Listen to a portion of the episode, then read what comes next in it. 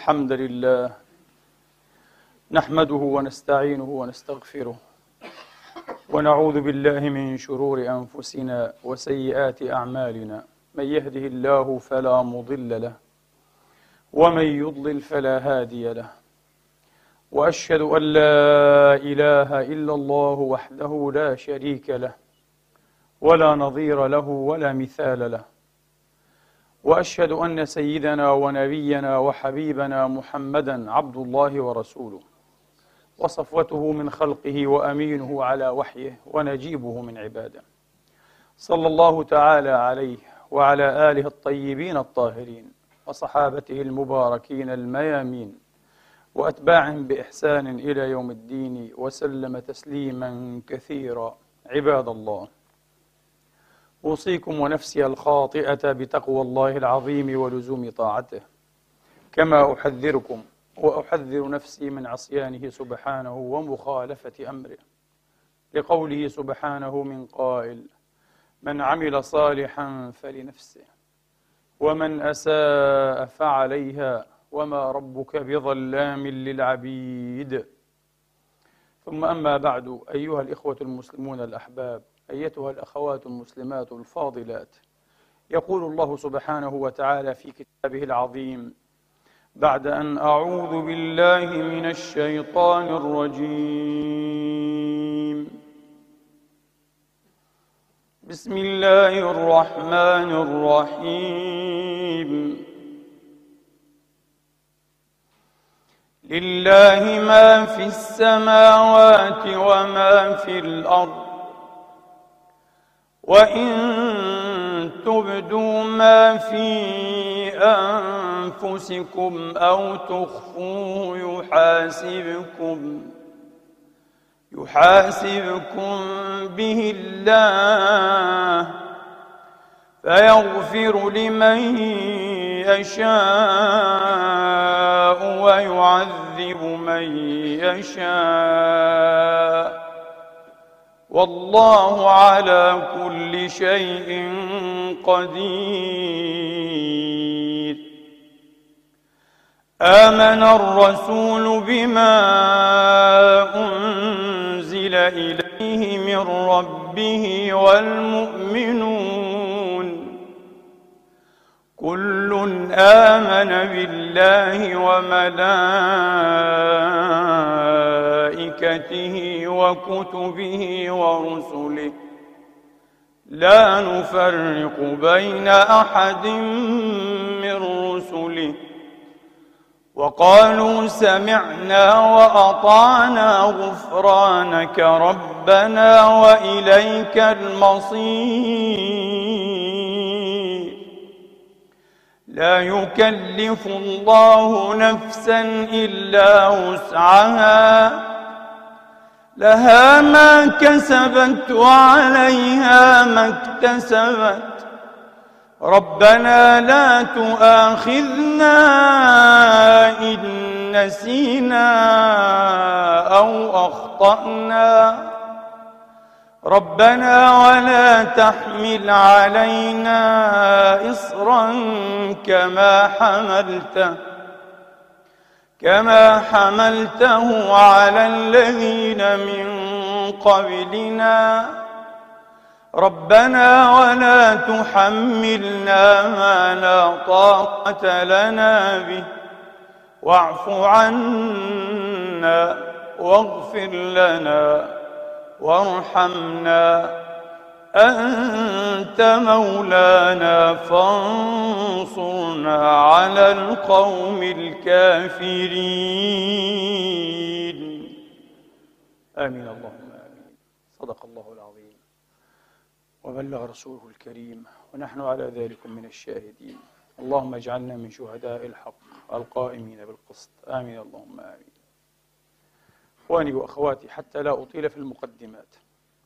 خطبة اليوم بحول الله ومنه ستكون محاولة في جواب عن سؤال ألح به علي نفر من أحبابي وإخواني. كيف يمكن أن تقسو تلك القسوة كلها على فكرة وتعرب عن هذه الرحمة كلها إزاء صاحب الفكرة؟ تشتد على الفكرة وتلين جدا مع صاحبها. وباختصار ومن غير تعمية. كيف تنكر على مثل شيخ الإسلام ابن تيمية رحمه الله تعالى؟ مسائل في الاعتقاد تشرك في الإنكار عليه فيها جماهير أهل السنة والجماعة من الشافعية والمالكية والحنفية. الذين رأوا أنه زل زلات عظيمة وفظيعة في باب الاعتقاد والأصول ما تأدى به إلى أن يجلس بين يدي القضاء أكثر من مرة وأن يحاكم وأن يكتب بخط يده اعترافا وإقرارا بتوبته ورجوعه عما زلت فيه قدمه. وانتهى به الأمر غير مرة إلى أن يسجن رحمة الله تعالى عليه حتى قضى في سجنه في المرة الأخيرة. أنت تنكر مع جماهير أهل السنة ما أنكروا على هذا الرجل من زلات القدم في باب الاعتقاد والأصول وتشتد في الإنكار تشتد في الإنكار. أيضا تنكر عليه ما أنكره جماهير أهل السنة والجماعة من غمزه الإمام عليا عليه السلام غير ما مر في منهاج سنته حتى اتهموه بأنه والعياذ بالله واقع تحت تأثير نصب العداء لأهل البيت ومن ثم اتهموه بالنفاق. هكذا بعض علماء أهل السنة الكبار رموه على ما ذكر الحافظ ابن حجر في ترجمة شيخ الإسلام من الدرر الكامنة رموه بالنفاق والعياذ بالله. أنت تعلم هذا وتعلم ما صح عن رسول الله صلى الله تعالى عليه وآله وسلم تسليما كثيرا من قوله لعلي لا يحبك إلا مؤمن. إنه لعهد النبي الأمي إلي أن لا يحبني إلا مؤمن ولا يبغضني إلا منافق. وقد تبرهن وثبت لديك أن الرجل مبغض للإمام علي. فلما إذن لا تقطع بنفاقه؟ ولما لا تريحنا في هذا الباب؟ بل تترحم عليه وترجو له العفو والصفح والمسامحة. هذا تناقض. يرونني متناقضا في موقفي من الرجل وأفكاره. ولست كذلك. وأنا مصر بعدما أنكر عليه أكثر من مرة. مصر على ذكره بالرحمة رحمة الله تعالى عليه. كيف؟ أولا أحب أن أقول لإخواني الذين يعترضون علي وعلى أمثالي. لو تفطنتم أيها الإخوة الأفاضل إلى لازم إنكاركم لرأيتم أنه لازم فظيع. أراكم في مجملكم تفرون منه فرارا أكيدا.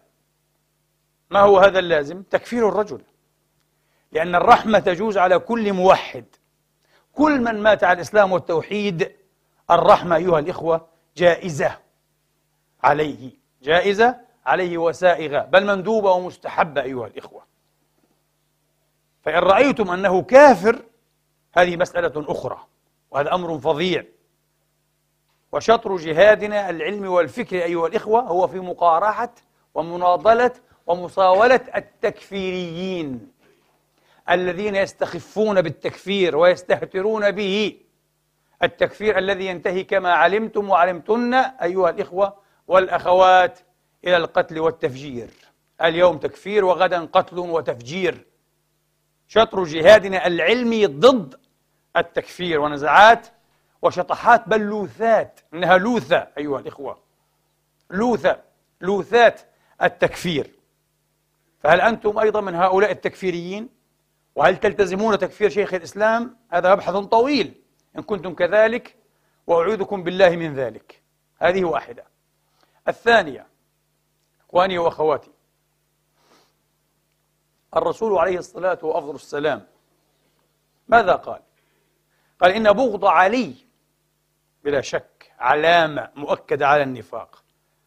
شيخ الإسلام الإمام أبو الثناء الشهاب الألوسي رحمة الله تعالى عليه صاحب التفسير الشهير روح المعاني قال على ما أذكر في تفسير سورة القتال محمد صلى الله على محمد وآله وسلم تسليما كثيرا قال بغض علي وبغض أهل البيت من أظهر علامات النفاق. الألوسي يقول الألوسي يقول من أظهر من أقوى علامات النفاق بغض أهل البيت بغض الإمام علي وأهل البيت عليهم السلام أجمعين والعياذ بالله. هذا ثابت بالنصوص. كيف ننفصل عن هذه الشبهة أيها الإخوة؟ كيف أترحم على الرجل والرجل قد يكون منافقا والعياذ بالله؟ إليكم الجواب كما أعتقده وكما أنطوي عليه. ويعلم الله أنني لا أقول هذا ولا أقرره إلا مرضاة لربي لأن هذا الذي يخترج في صدري. وقد عودتكم أن كل ما يخترج في صدري أن أبثه إليكم في حينه وإبانه. دون حساب لشيء آخر بإذن الله وأسأل الله الدوام على هذه السيرة والحالة. لذلك لست من الذين يقترح عليهم ويطلب إليهم ويطلب منهم. لست ك... لم أكن وإن شاء الله إن شاء الله أموت على هذه الحالة ولا أكون في يوم من الأيام. وإلا بئس الرجل أنا وبئس العلم الذي تعلمته. لكن لا أستطيع أن أخفي شيئا يتخالجني الله يعلمه مني لكي لا يغضب مني بعض أحبابي وبعض مؤيدي. هذا كلام فارغ. إذا أنا عابد لنفسي. لا أعبد الناس لله أعبدهم لنفسي لشخصي. كأنني سياسي أيها الإخوة أطلب مزيدا من الأصوات. لست ذلكم السياسي. على كل حال. الرسول عليه الصلاة وأفضل السلام تكلم عن ماذا؟ تكلم عن عاطفة ولا شك أن الحب والبغض من جملة ماذا؟ العواطف بل من أخطرها وأهمها أيها الإخوة الحب والبغض وسؤال يثور هنا هل استبصار المرء بعواطفه أوضح وأسهل أيها الإخوة أم استبصاره بأفكاره وقناعاته ومقبولاته ومعتقداته الذي وضح لي وترجح عندي أن استبصار المرء بعواطفه أسهل وأيسر لأسباب كثيرة. العواطف أيها الإخوة تمت بسبب متين بل بألف سبب إلى الذات إلى التجربة الشخصية إلى التجربة الشخصية وهي محدودة في الجملة وهي محدودة في الجملة بخلاف الأفكار. من منا يستطيع أن يحدد إلا أن يكون فيلسوفا تفكيكيا تحليليا عظيما جدا لكي يحدد لنفسه أيها الإخوة بعض المصادر الخفية الشعورية واللا شعورية لمقبولاته ومعتقداته أيها الإخوة. حظ العقل الجمعي في الإدلاء بهذه الأفكار والمقبولات. من منا يزعم أنه ينطوي على أفكار ومعتقدات بدأها من الصفر لا أحد إلا أن يكون لا يدري ماذا يخرج من رأسه أيها الإخوة. من منا؟ أنت أيها السني الذي تحب عمر رضي الله تعالى عن عمر. هل أحببته استدلالا؟ كذب. هل أحببته طيبة؟ لأن نفسك طيبة ما شاء الله من معدن نزيه وهذا الشيعي أخوك الذي يكره عمر ويبغضه أيها الإخوة هل كرهه استدلالا أو تعليلا؟ أم كرهه خبث نفس؟ أبدا لا هذا ولا هذا أنت تحبه تقليدا وهو يكرهه تقليدا هو ولد في بيئة لا تعلمه إلا بغض عمر وطبعا بين قوسين أرجو أرجو آه. ألا يعني يتدخل أحد من أحبابنا الشيعة يقول يا شيخ أنت تظلمنا نحن لا نكره عمر. غير صحيح. أنا لا أحب أن أغلط في الحقائق. لا تحبون عمر ولا تحبون أبو بكر. نعرف هذا ونقرأ كتاباتكم. نعرف. لماذا؟ لماذا أي نعمي على الحقائق؟ آه. قد يقول هذا بعض عوام الشيعة ممن لا دراية لهم بكتبه. آه. وأنا سعيد جدا بأن يقول لي أكثر من أخ شيعي ويقسم وأصدقه والله. آه. أنني نشأت في بيئة لم أسمع يوما أبي أو أمي أو أحدا في عائلتي سب عمر أو أبا بكر. أصدق هذا. لكن ليس هذا المذهب الشيعي. المذهب الشيعي الكتب الشيعية إلى الآن إذا درست أي طالب علم شيعي حوزه يدرس لابد أن يبغض عمر وأبا بكر. طبيعي. لا يتعلم علما يدنيه منهما. بالعكس يتعلم علما أيها الإخوة تبغضه فيهما رضي الله تعالى عنهم. أعرف هذا. فعلى الإخوة الشيعة ألا يشعروا بحرج أو بحرية من كلامي هذا. أنا أحب أن أكون واضحا مع الجميع. مع أهلي وإخواني السنة ومع إخواني أيضا إيه وأهلي الشيعة. أنا كذلك وأحب أن أبقى كذلك إن شاء الله تعالى. فأقول لا السني أحبه طيبة واستدلالا ولا الشيعي كرهه وأبغضه خبثا وتعليلا. وإنما أحبه هذا تقليدا وأبغضه ذاكم تقليدا. ليس أكثر ولا أقل.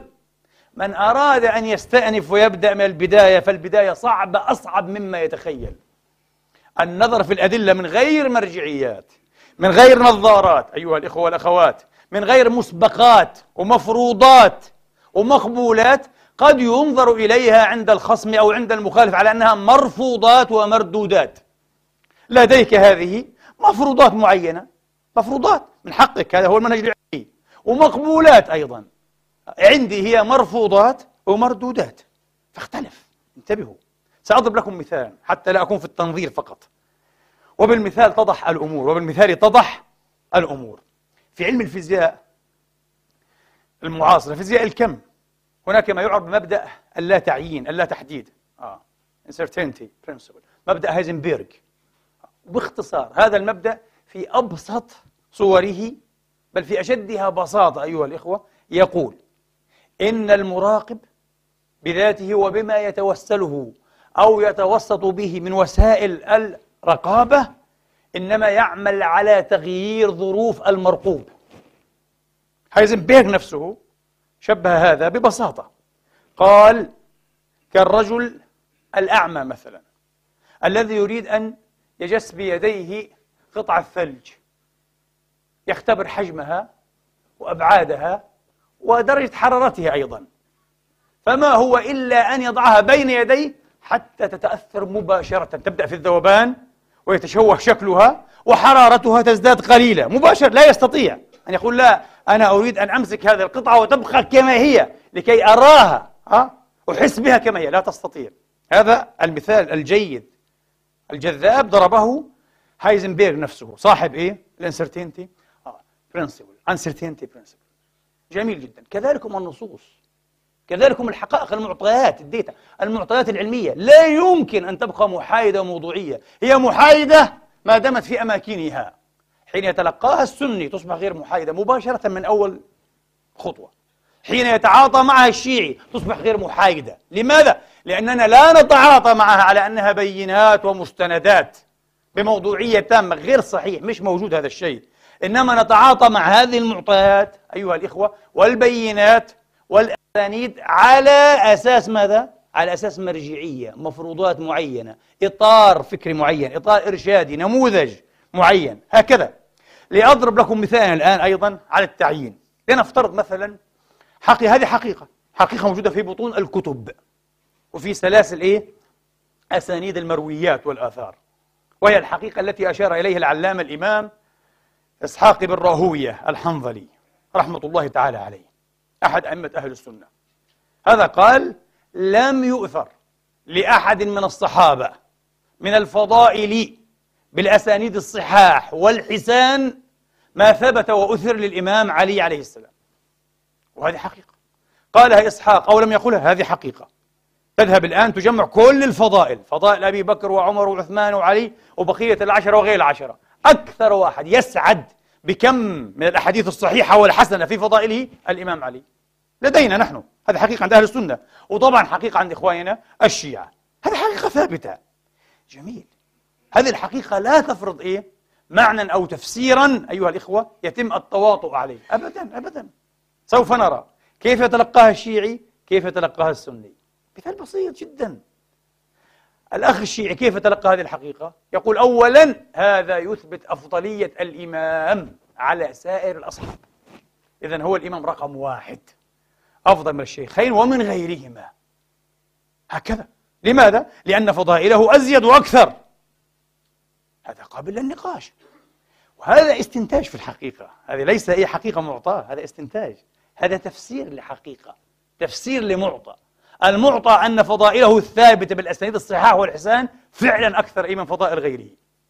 هل يعني هذا أنه أفضل بمجرد إيه كثرة هذه الأشياء؟ فائقيتها عددا بمجرد فائقيتها عددا. لا انتبهوا المنهج العلمي المنهج العلمي. هذا ليس شيئا معطى هذا شيئا ماذا؟ مستنبط مستنتج. هل هو صحيح؟ غير صحيح موضوع قابل إيه؟ للنقاش قابل للنقاش. ثم يثني الأخ الشيعي فيقول ليس هذا وحده.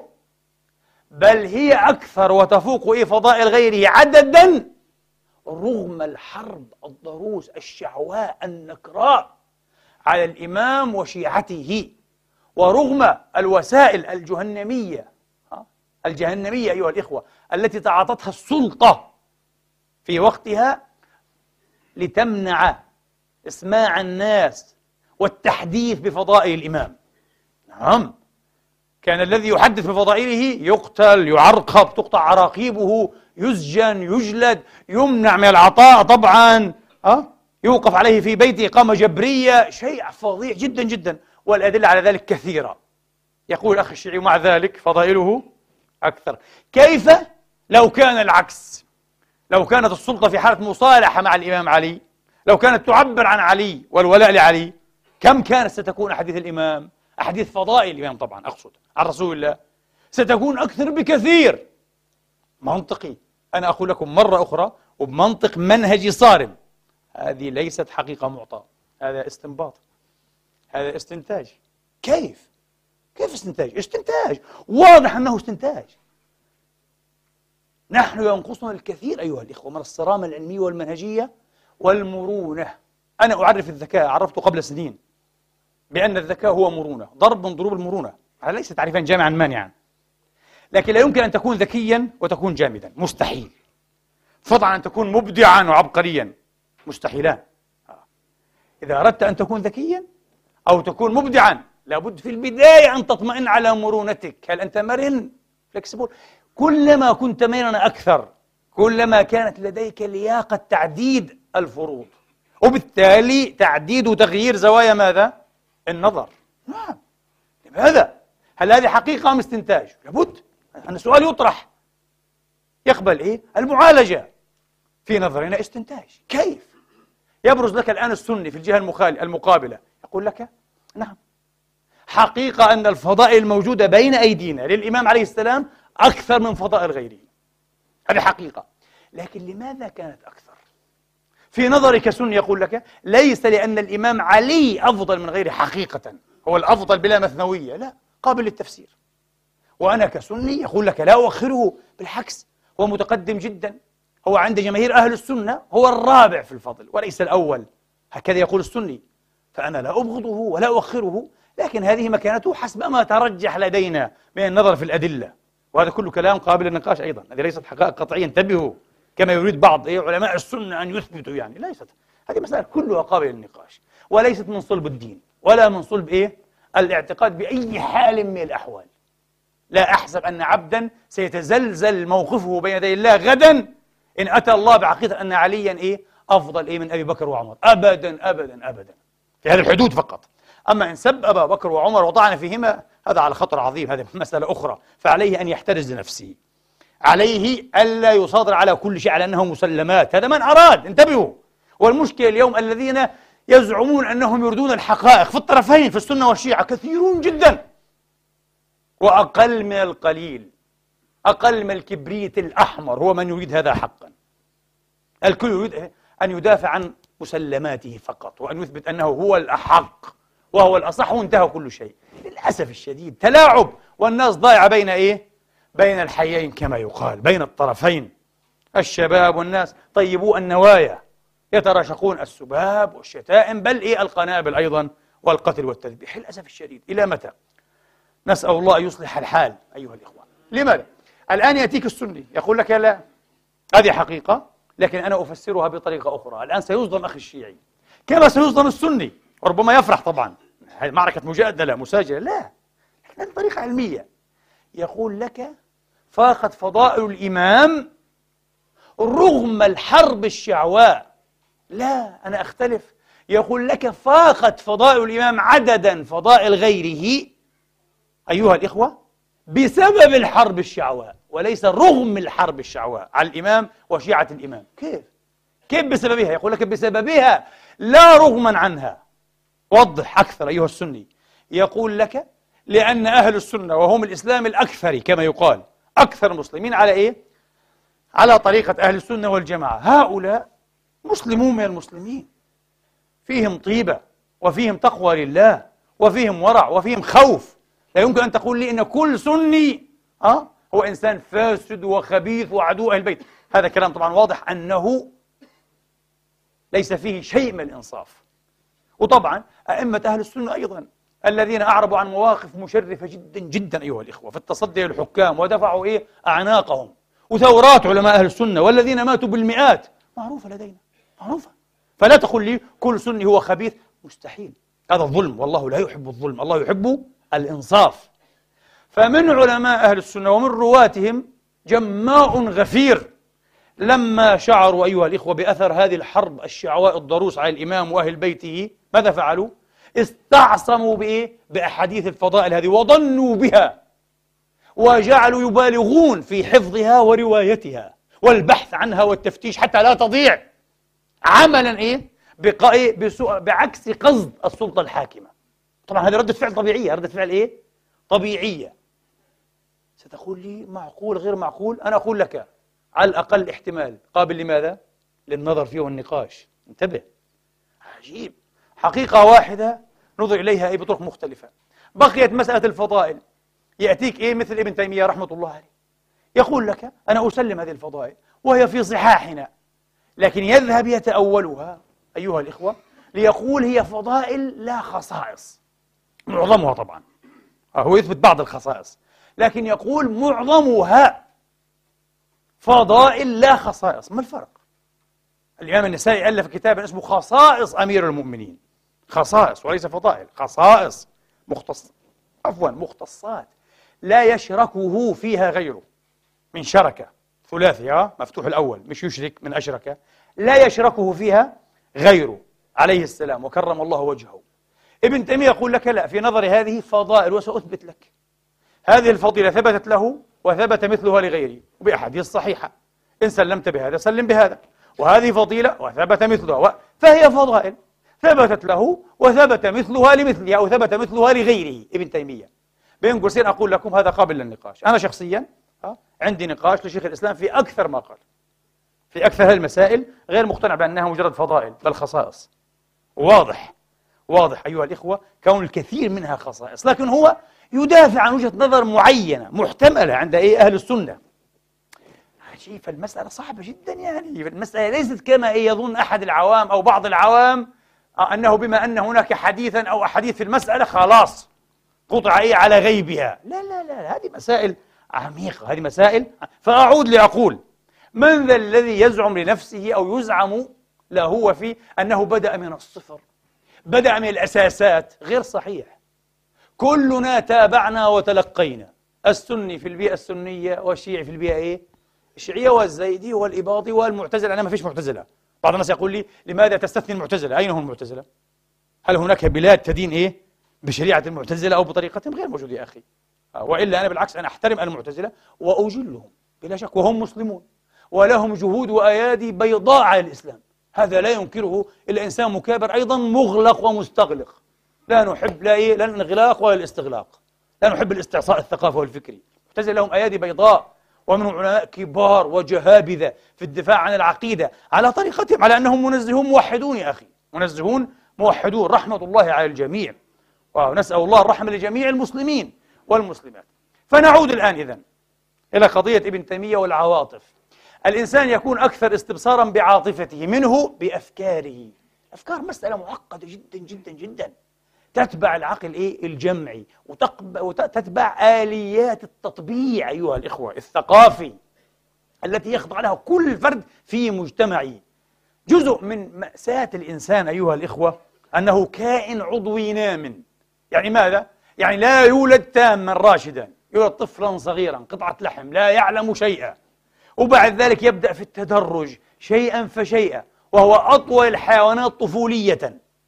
فيحتاج إلى التلقين وهو لا يعلم بمقدار ما يلقن. يلقن أيها الإخوة ويدرب أن يعمل هذا وأن يفهم هذا وأن يردد هذا لأنه لا يستطيع طبعا في طفوليته أن يحاكم الآراء والمذاهب والعقائد والعادات والعوائد ولا يستطيع الطفل؟ ما يستطيع. فيتلقاها هي كما هي. وهذه تختلف. والأنماط الثقافية تختلف من حضارة إلى حضارة ومن بيئة إلى بيئة ومن عصر إلى عصر هذا معروف. حتى في الأمة الواحدة في الشعب الواحد من إيه؟ من حقبة إلى حقبة.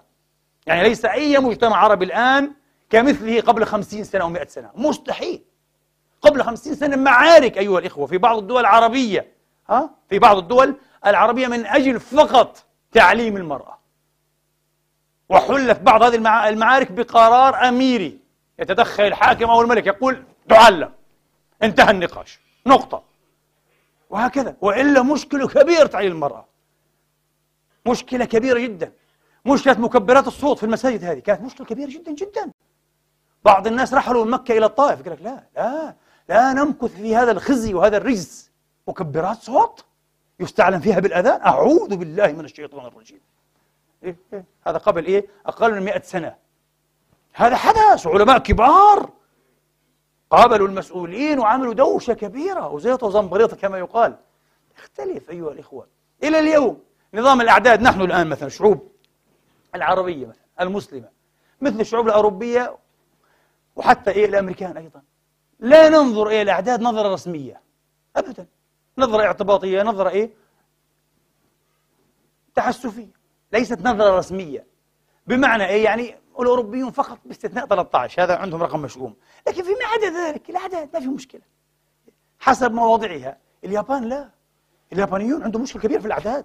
في أعداد مسعودة وأعداد منحوسة. فالرقم نفسه هذا له دلالات كبيرة في الثقافة. لذلك بعد الحرب العالمية الثانية أه شركة الهواتف إيه اليابانية وجدت إيه يعني تحديات كبرى. أرقام مسعودة هذه ازداد عليه الإقبال بشكل فظيع وأرقام منحوسة كانت تفرض على الأجانب بالحيلة. على الأجانب المغفلين ما يعرفوش أسرار الأرقام يعني. نظر هكذا. هنود النافاهو أيها الإخوة إلى اليوم لا يتعاطون مع الألوان اعتباطا بل بطريقة رسمية. اللون الأزرق أشرف الأحمر أقل شرفا الأخضر كخة. هكذا. هو هيك. هذا لون ألوان مش إنه لا هذا الآن الأخضر أفضل. بعدين الأزرق بيصير أحسن في هذا اللي كذا. لا لا لا, لا دائما هكذا. مراتب مراتب. مثل عندنا أبو بكر وعمر هكذا مراتب. آه. الأزرق الأحمر الأخضر مثلا. ولذلك بعض الخبثاء الأمريكان حين أرادوا أن يحدثوا هذه المجتمعات إيه؟ القديمة أشبه بالبدائية. ذهبوا ولعبوا في انتخابات مجلس إيه؟ عمداء القبائل. لعبوا على هذه النقطة. يريدون أن يفوز إيه؟ بعض الشيوخ وأن يخسر بعضهم. اللي يخسر نعطيه أخضر. خلي الورقة ورقة إيه؟ آه الانتخاب باللون الأخضر. تختار الشيخ هذا؟ كل الناس لا لا لا. يا خسر المسكين. ومش عارف اللعبة كيف. آه هكذا.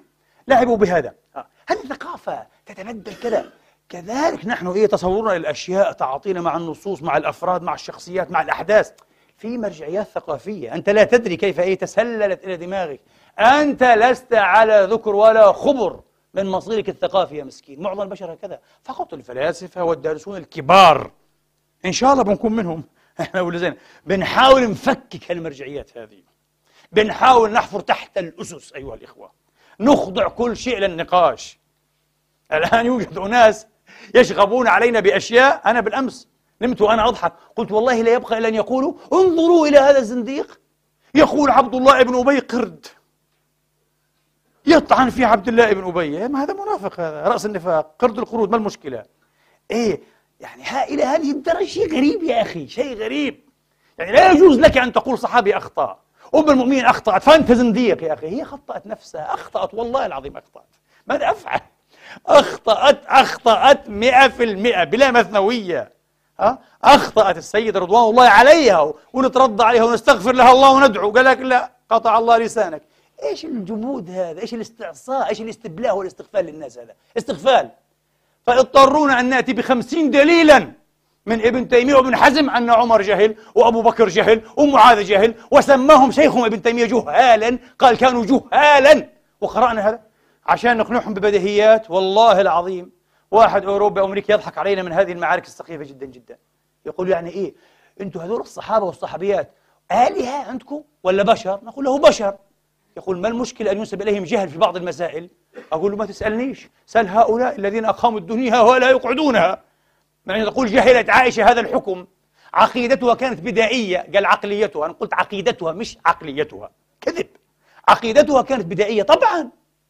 إنسان يظن أن الله لا يعلم ما يخفيه بالليل. هذه عقيدة بدائية في الله. وعظيم جدا وفظيع بقي عليها بعد أن تقوم الحجة عليه وحاشاها أم المؤمنين من ذلك. فهذا شيء طبيعي. المشكلة أرادوا أن يحولوا البشر إلى آلهة. انتبهوا. هذا تأليه البشر. تأليه. لا يخطئون لا يجهلون. ولدوا من أرحام أمهاتهم وهم أي مستجوفون يعني في جوفهم. مستجوفون للمعارف كلها. هذا غلو. هذه اعتقادات باطنية. هذه اعتقادات باطنية تحول البشر إلى آلهة. لذلك اضطررت أن أقول أيها الإخوة وأنا أناضل في معركة تحرير هذا العقل المسلم المغلق والمستغلق عند بعض الناس في حالة استعصاء استعصاء مثل الاستعصاء المرضي استعصاء ثقافي وعلمي. اضطررت أن أقول لهم جعلتم الصحبة أعظم من النبوة. بعد أن جعلتموها أعظم من الإيمان. وبمنطق بسيط جدا وأنا أحب البساطة على فكرة. وسأقول لكم مقولة خذوها عني وأثروها. كن صادقا مع ضميرك ستكافأ بوضوح الفكر بإذن الله تعالى. والوضوح قوة جبارة. عكس ما يعتقد بعض الناس. بعض الناس يعتقد أن في الإلغاز والتلغيم والتعمية والإغماض أه؟ أه؟ قوة غير صحيح. لا لا لا. هذا فيه تضليل وفيه إيه؟ يعني ضلال. هو بحد ذاته ضلال لكن الوضوح الوضوح قوة جبارة جدا جدا. لأنه بالوضوح يصل الناس إلى ماذا؟ إلى المبتغى بسرعة. فتعظم القناعة. ترسخ العقيدة. انتهى. وضوح. في أجمل من الوضوح العلم نقطة كثرها الجهل. يقول علماؤنا العلم نقطة كثرها الجهل. فما مذهب مذهب البساطة؟ الآن فلسفة العلم أيها الإخوة. ها؟ من عشرات السنين تقوم على مبدأ من أيام أوكام. ويليام الأوكام في القرن الثالث عشر. أوكامز ريزر. موسى أو شفرة أو نص الأوكام. دائما مهما كان التفسير أكثر وضوحا وبساطة هو تفسير إيه؟ أحق بالقبول.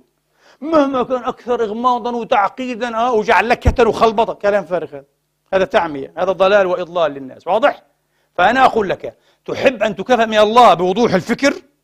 أن يكون لديك فكر واضح حجة واضحة. اصدق مع ضميرك. كن صادقا في نفسك. مع الضمير فقط. افهموا هذه الكلمة كما تريدون.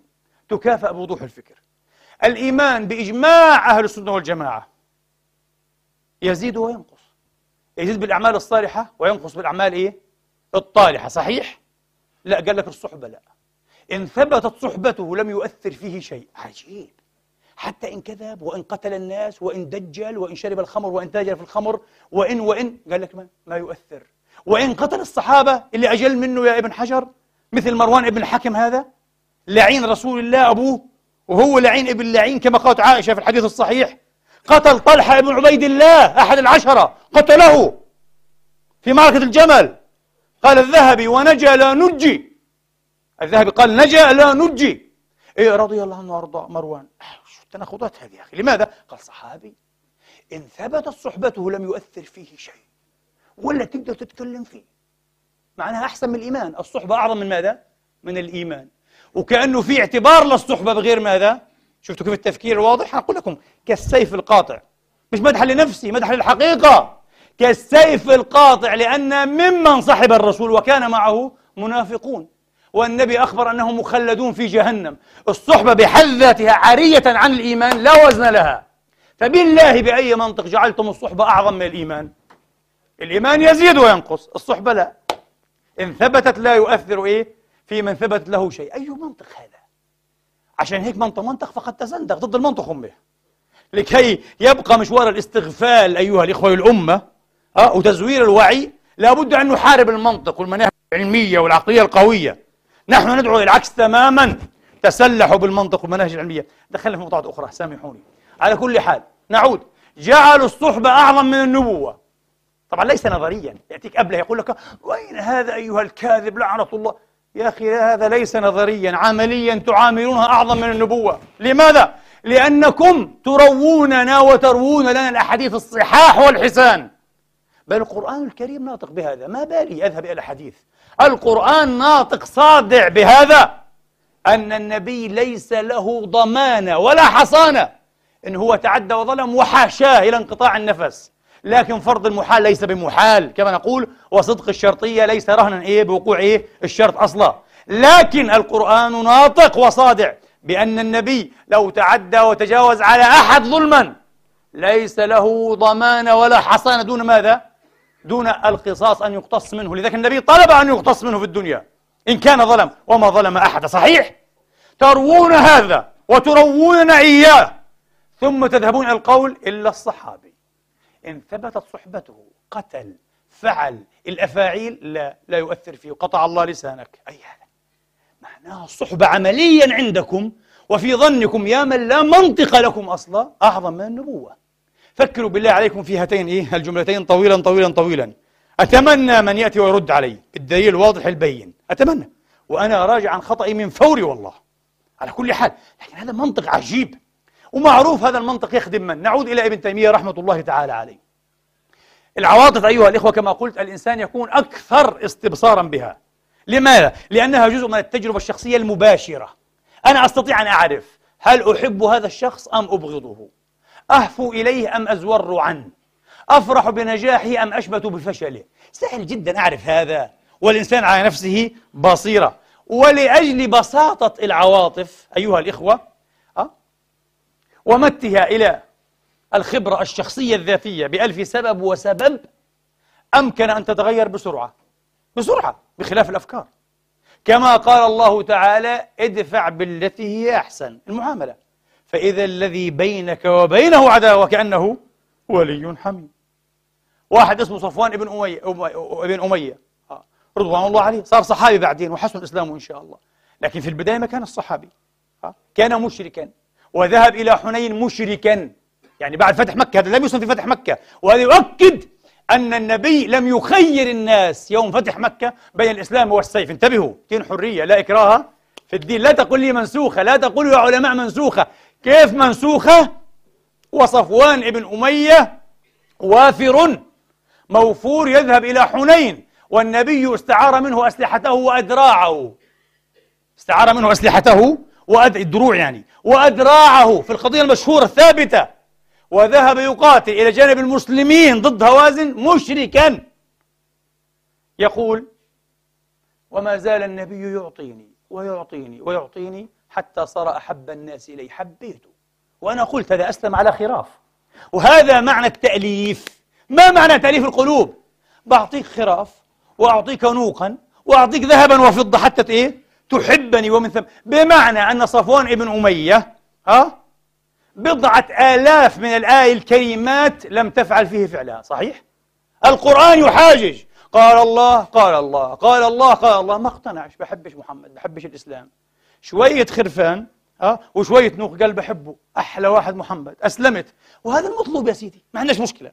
حنعطيك فلوس وندخلك في الجنة والله. دين عظيم ونبي رحيم. أسلم يوم حنين فهمتوا؟ عملوا عليها قصة كبيرة أسلم على خراف. ما في منطق في التفكير. يعني أصلحني الله وإياهم. شيء عجيب جدا.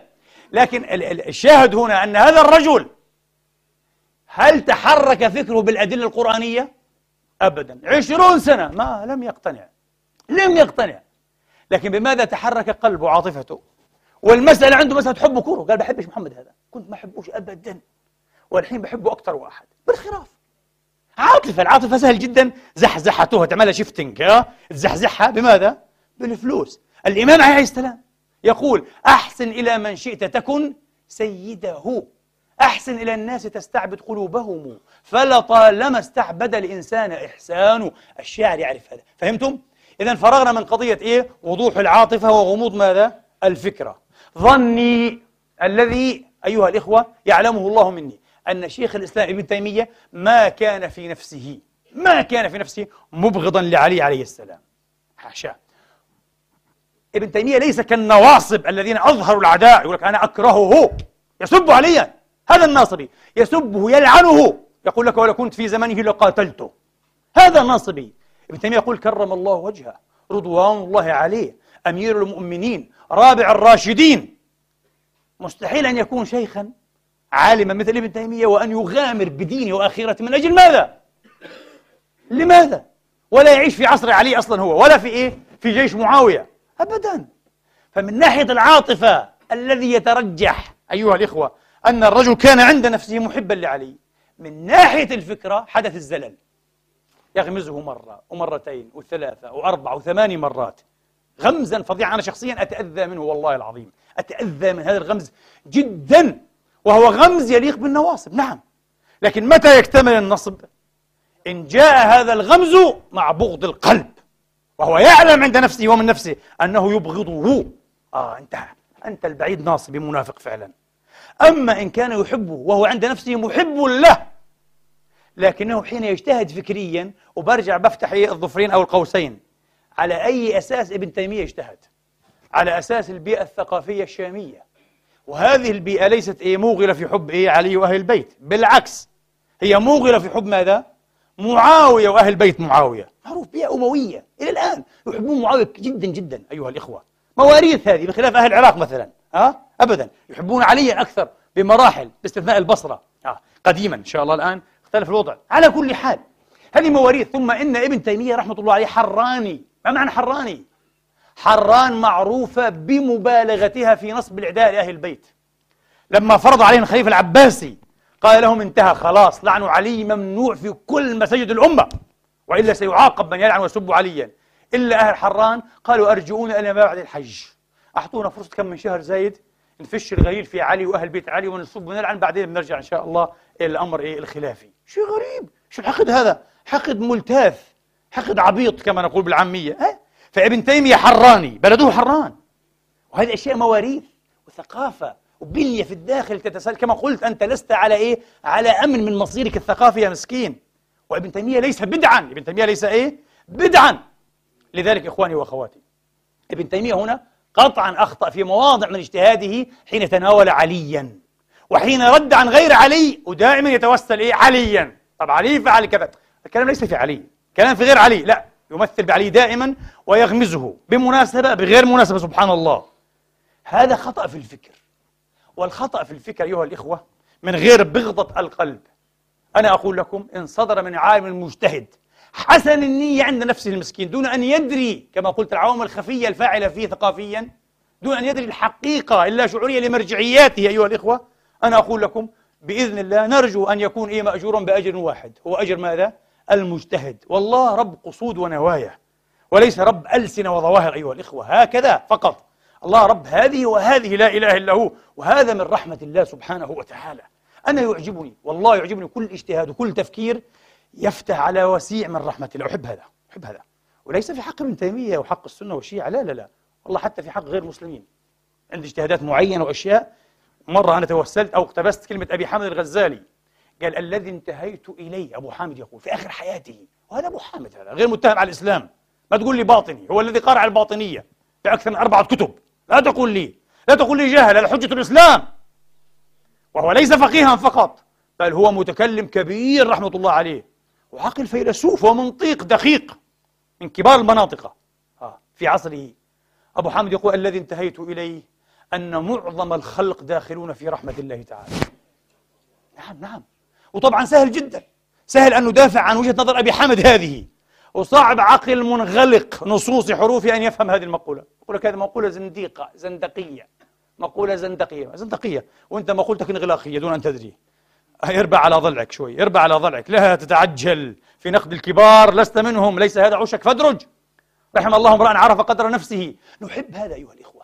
نحب أن نتعاطف تعرفون ما الذي دغدغ خيالات البشر حول العالم؟ وأكسب أفكار التنويريين الأوروبيين في القرن الثامن عشر بالذات جاذبية خاصة. إلى اليوم على فكرة. إلى اليوم جاذبية خاصة. لهؤلاء التنويريين نزعتهم الكوزموبوليتية أو العالمية. مونتسكيو يقول أنا إنسان بالضرورة وفرنسي بالمصادفة. قبل أن أكون فرنسيا فأنا إنسان. وأفكر على مستوى الإنسان وعلى مستوى كرامة الإنسان روح الإنسان وأشواق الإنسان. يا أخي يقول هذا مونتسكيو لماذا لا يقول مفكر مسلم لماذا لا يقول مفكر قرآني يا إخواني؟ لماذا؟ لأننا اليوم لسنا لائقين ولسنا مستعدين ولا مؤهلين أن نترجم عن خطاب أو نبلور خطابا يثبت أنه وما أرسلناك إلا رحمة للعالمين. عنوان هذه الخطبة سيكون فكرت فيه كافر بالإنسان كافر بالرحمن. أنت كفرت بالإنسان؟ أنت كفرت بالرحمن. لا يمكن أن تكفر بالإنسان ثم تقول لي أنا مؤمن بالرحمن تعرفون لماذا؟ ما هو ومن هو الرحمن الذي آمنت به؟ ما هو ومن هو الرب الذي آمنت به؟ رب ماذا؟ هو رب الناس إذا لا يمكن أن تعرف مظاهر ربوبيته إلا بعلاقته بماذا؟ بالناس هو رب الناس هو رب العالمين ونحن عالم من هذه العوالم فإذا أردت أن تختبر معرفتك تحسسك لربوبية الله عبر ماذا؟ عبر فهمك لشرع الله ها؟ في إيه؟ في خلق الله في ناس الله في عالمي الله تبارك وتعالى كافر بالإنسان كافر بالرحمة انتبه انتبه وكل يا إخواني أحبار حخامات وربيو بني إسرائيل في عهد المسيح عيسى عليه السلام يمكن أن يقال إن عيسى بالغ في نزعته التسامحية الحبية أو الحبية نسبة إلى الحب أيها الإخوة. يمكن. تعرفون لماذا؟ نعم. كرد فعل جاء مطلوبا وليس نادا عن الصواب. لا لا ليس نادا عن مهيع الصواب. لكنه كان رد فعل مطلوبا. لماذا؟ للنزعة التي لا ترى وجودا للدين خارج القسوة والفظاظة.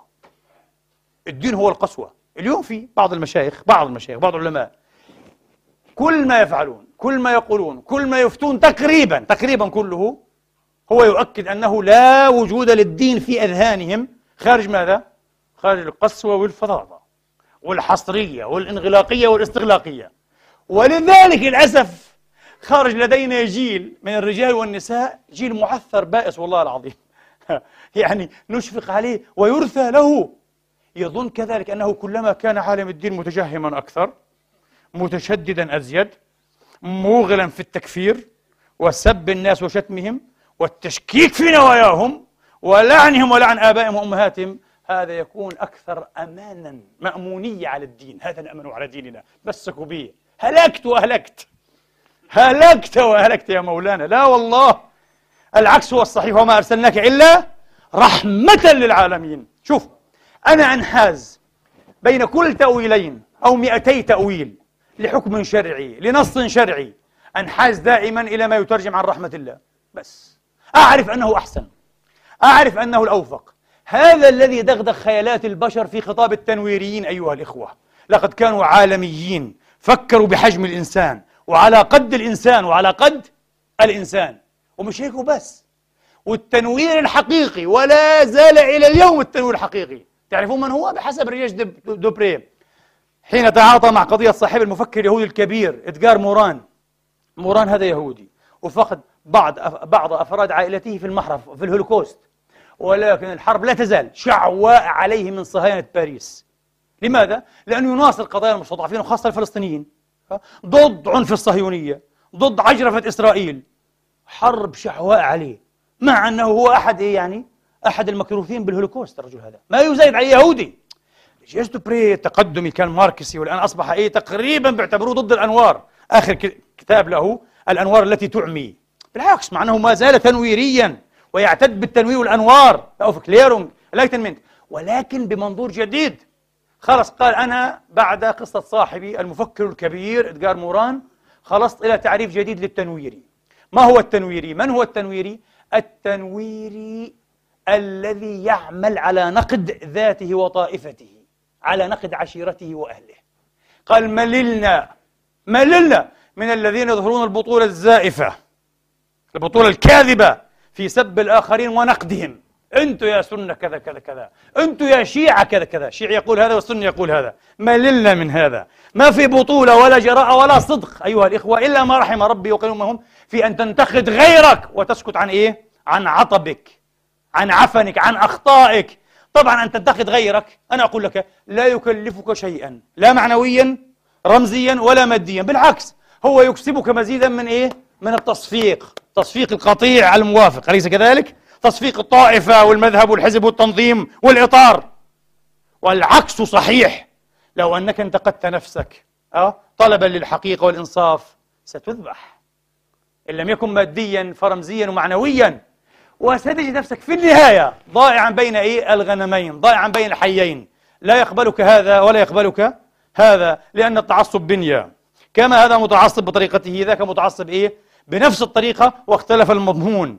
يقول دوبريه هذا التنوير الحقيقي الذي ينتقد ذاته وطائفته. إدغار موران يقول تنويري حقيقي. فولتير.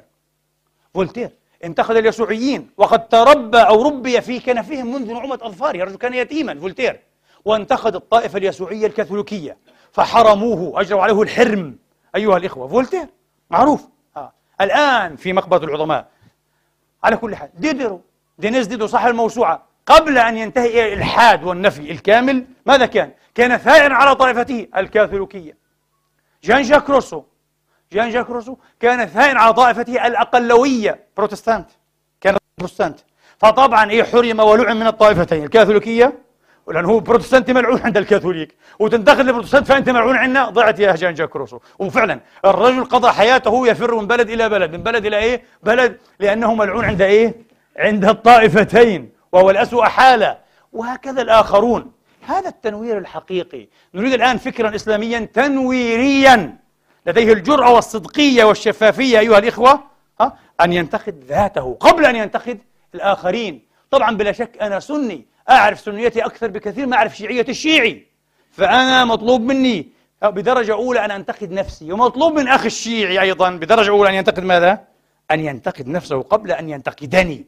بعد ذلك لا بأس أن يتطرق الانتقادية وطرق لكن بدرجة ثانية أو ثالثة أو رابعة درجة أولى أنا. هذا شيء من التنوير شيء من التنوير. للأسف في الخطبة الثانية إن شاء الله أيها الإخوة بسرعة سأفضي إليكم بجوهرة هذه الخطبة كما أراها بإذن الله تعالى. أعز أعز ما فتح الله علي به مع أن لي سابقة في هذا الموضوع. فأرجو إيه؟ أن يفتح الله علينا وعليكم بإذن الله وأن يتقبل عنا وعنكم أحسن ما عملنا. أقول قولي هذا وأستغفر الله لي ولكم.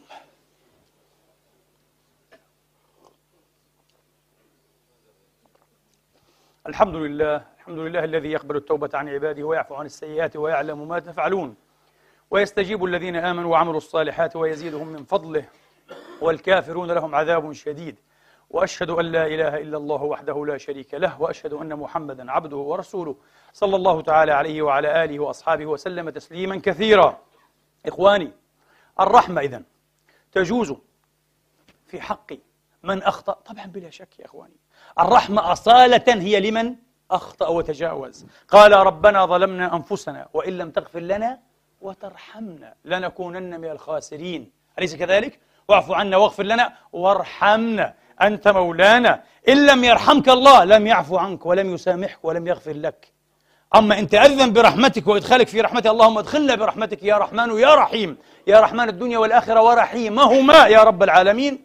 فقد غفر لك وعفى عنك أيها الإخوة. واختار موسى قومه سبعين رجلا لميقاتنا. فلما أخذتهم الرجفة قال رب لو شئت أهلكتهم من قبل وإياي أتهلكنا بما فعل السفهاء منا. تعرفون لماذا؟ قالوا أرنا الله جهرة ما صدقناش. يا جماعة وهذول إيه؟ النضوة هؤلاء وجه البسطة كما يقال. هؤلاء الخيارة خيارة بني إسرائيل. سبعون اختارهم موسى. أتوا بحماقة إيه؟ كحماقة عبادة العجل. قالوا لا بدنا نشوفه. أخذتهم الرجفة. ماتوا. وأحياهم الله. صعقوا أيها الإخوة. قال ربي لو شئت أهلكتهم من قبل وإياي أتهلكنا بما فعل السفهاء منا. أنت ولينا فاغفر لنا وارحمنا. عجيب. قال إن هي إلا فتنتك تضل بها من تشاء وتهدي من تشاء. أنت ولينا فاغفر لنا وارحمنا وأنت خير الغافرين. طلب الرحمة أو لم يطلب؟ لمن أرادوا أن يروا الله جهرا نظرتم إلى دينكم إلى قرآنكم. كم هو واسع المنادح والأعطان أيها الإخوة؟ كم هو رحيم؟ لا أخطأ ابن تيمية لابد أن نلعنه. وبعدين وين مسألة الاستقطابية؟ أنا عندي خطبة قريبة عن الاستقطاب يا أخواني. أكثر ما أكره في الحياة وفي الدنيا الاستقطاب وين منطق التدرج؟ يعني إما أو منطق إما أو إما قديس وإما إبليس. إما جزاه الله خيرا وأحسن مثوبته وأجزل عطاءه أو لعنة الله عليه. لا في بينهما في الطيف الواسع هذا بين أجزل الله وشكر و وبين لعنة الله عليه إيش فيه؟ رحمه الله غفر الله له سامحه الله تجاوز عنه لا أخذه الله بكذا. أليس كذلك؟ مش فيه. ولا ضيعنا هذا إحنا؟ عندنا منطق استقطابي. يا قديس يا إبليس. يا قدس الله سره أو لعنة الله على البعيد وعلى ذريته. ما صح يا إخواني. إحنا دين هذا الدين كله رحمة. فأنا صح لإخوان الحق أن يعتبوا علي وأن يلوموا لو أنني بعد أن أقرر خطأ كما أرى أو يرى العلماء أهل السنة. لابن تيمية رحمة الله عليه أتي فأقول أجزل الله مثوبته. شكر الله له. يقول هذا متناقض. أنت بتخطب تقول عليه شكر الله له؟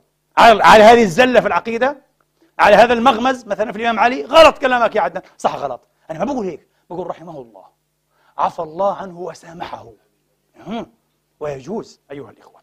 أختم أيها الإخوة بما وعدتكم به.